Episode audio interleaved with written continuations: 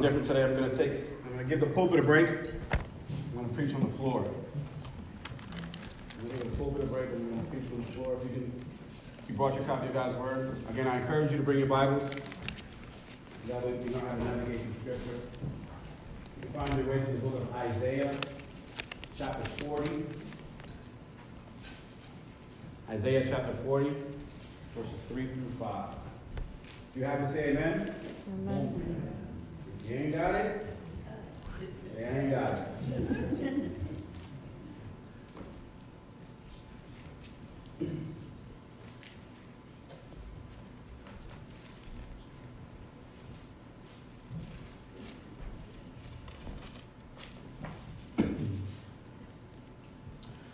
Allow me then to read into your hearing the following in the name of the Father, in the name of the Son, in the name of the Holy Spirit. Amen. A voice of one calling in the, in the wilderness, prepare the way for the Lord. Make straight in the desert a highway for our God. Every valley shall be raised up, every mountain and hill made low. The rough ground shall become level, the rugged places a plain. And the glory of the Lord will be revealed, and all people will see it together. For the mouth of the Lord has spoken. This is the word of God for the people of God. We can then focus this morning on a thematic word. I want to focus on the word prepare. Keep in mind the word prepare. You can do me a favor this morning. You can help me preach this sermon. Take a look to your left, take a look into your right, and introduce them the sermon title Prepare a Way for God's Arrival. Prepare the way for God's arrival. Amen. You may be seated in the presence of the Lord. Something new. Don't worry about it. want to get everybody involved. Um, but again, keep in mind the theme for this morning is prepare. Prepare the way. We already know what season we're in. We're in the Advent season.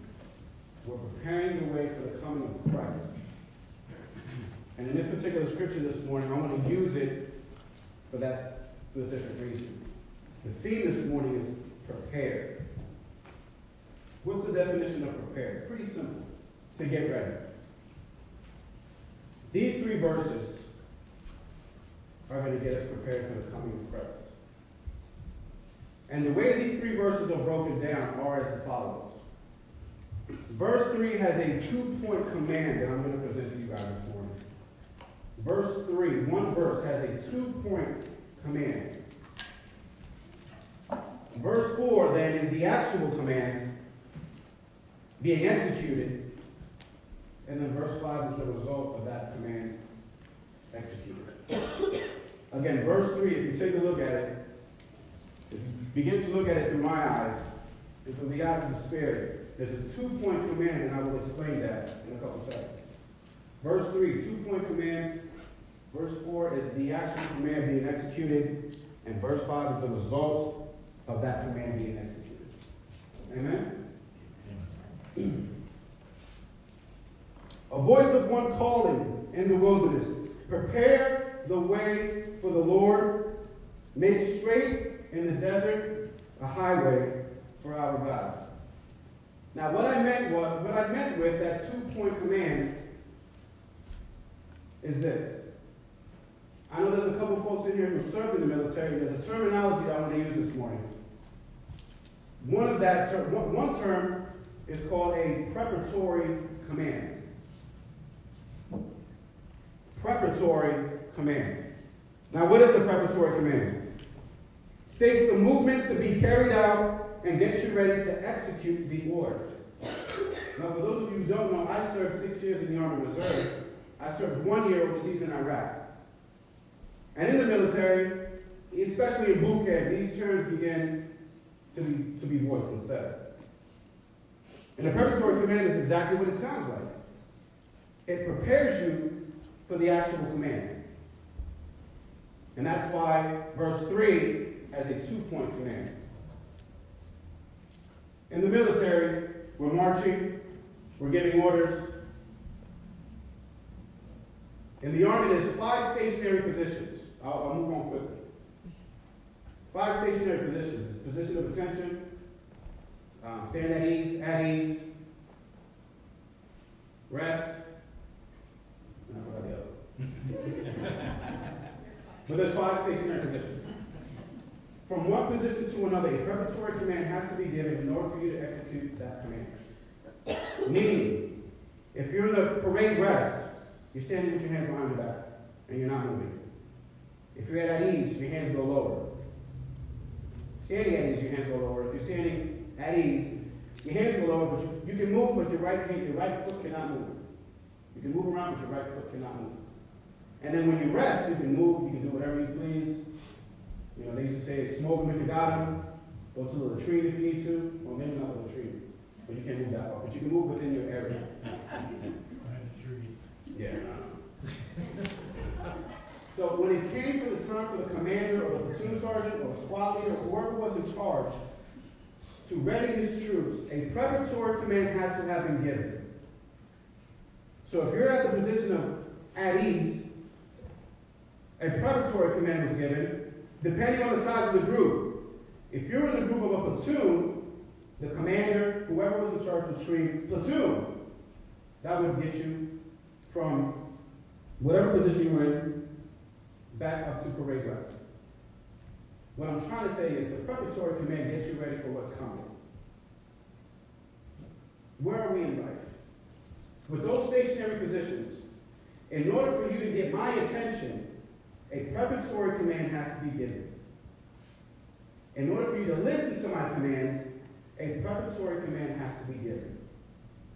And in this case, a voice would shout over the platoon or the company or whatever the case may be, and it would call that group to, at some point, attention. That is the ultimate position that they want you in. and I believe this morning that God wants you in that position. He wants to call his church, his people, to the position of attention. But what position are you in this morning? Last week I preached about sleeping. Are we still sleeping?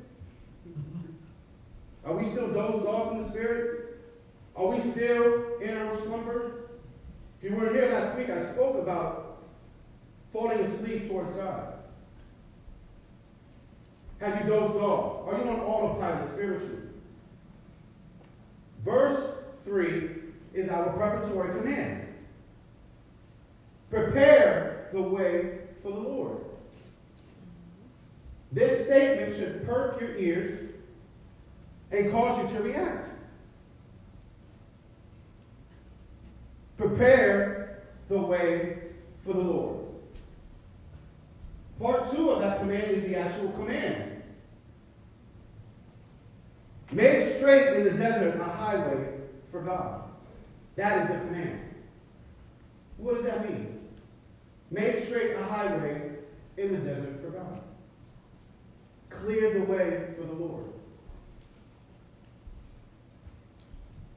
What does that mean? Verses 4 and 5 speak that.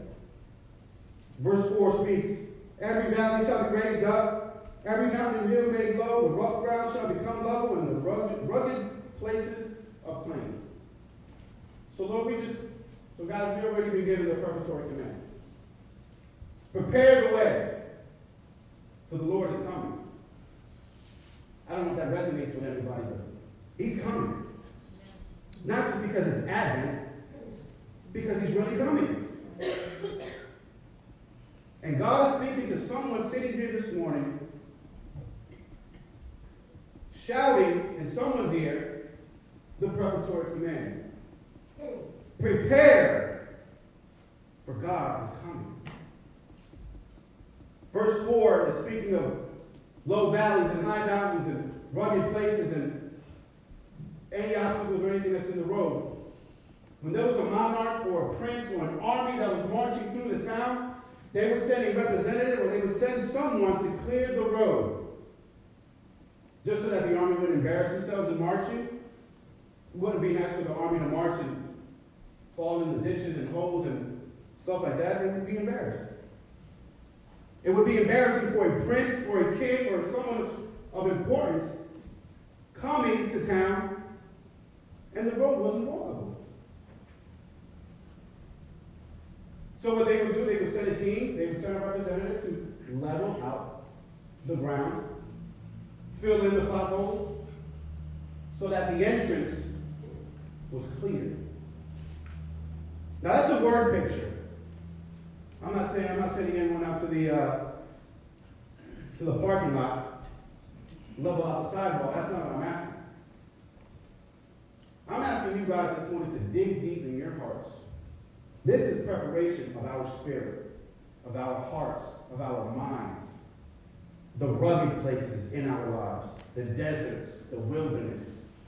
God is saying, listen, I'm coming, but you've got so many things in front of you, I can't get through.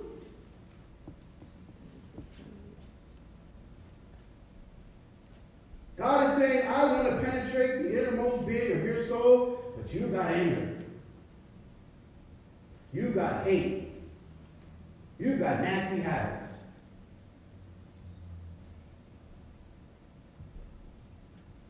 You've got some rough patches in your life that you need to work on. That's where verse 5 comes in. Once that's all leveled out, once those rough patches are patched up, once the Spirit makes clear what needs to be worked on, says, listen, I need to, I need to work on your temper. Or I need you to forgive a whole bunch of people.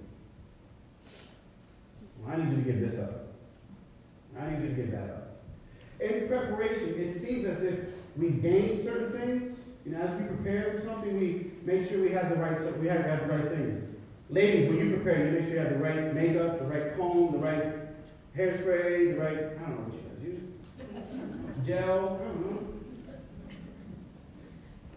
But in this case, our preparation, we're getting rid of these things.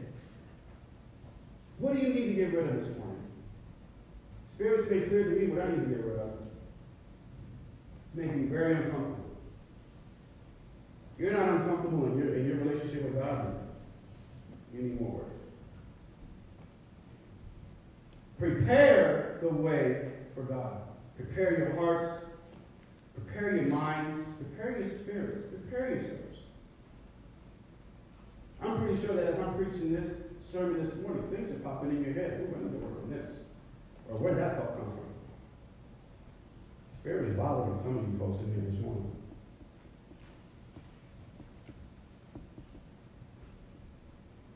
How is that highway to God looking?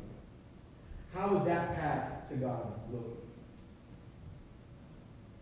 Are there obstacles? The speed bumps?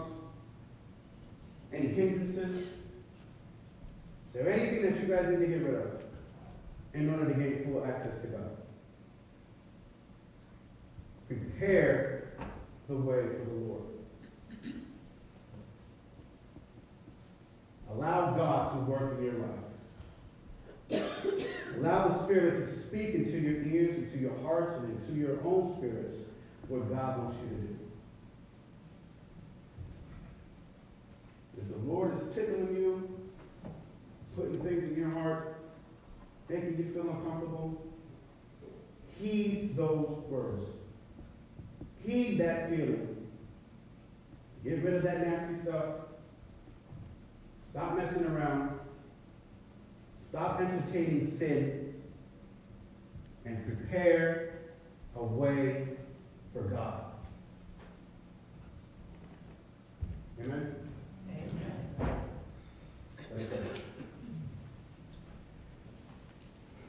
Dear Heavenly Father, we give you thanks I thank you, Lord, for using me to communicate a word to the people, not just to the people, but to me.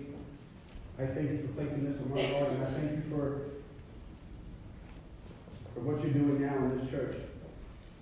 I continue to pray that the Spirit bother us, that the Spirit speak to us, that the Spirit showcases us what needs to be removed from our lives. What are the things that are hindering us from accessing you? What are we going through in our lives? What are we allowing? What are we not allowing? What are we leaving in the past and what are we not taking out? Lord, I pray this week that you show us,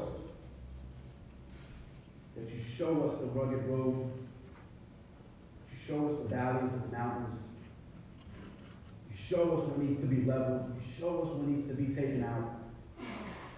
Show us what needs to be removed so that, as it says in verse 5, your glory will be revealed and all flesh will see you. Lord, we can't see you if we have all these days in front of our faces. We can't see you if, if, if the road is clogged up. We can't get to you if the road is not accessible. Give us the strength to prepare. Give us the endurance to remove what needs to be taken out. Let us take advantage of this opportunity now, Lord, that you give us. For every day is another opportunity to get things right, to reconciliate ourselves with you, to accept you as our Lord and Savior, to experience you in a new way every single day. For us to wake up every single morning and hit that reset button. Show us the way and continue to prepare us for your coming, God. Oh, what a day that will be. Your Son Jesus Christ comes riding on that cloud. Prepare our hearts and our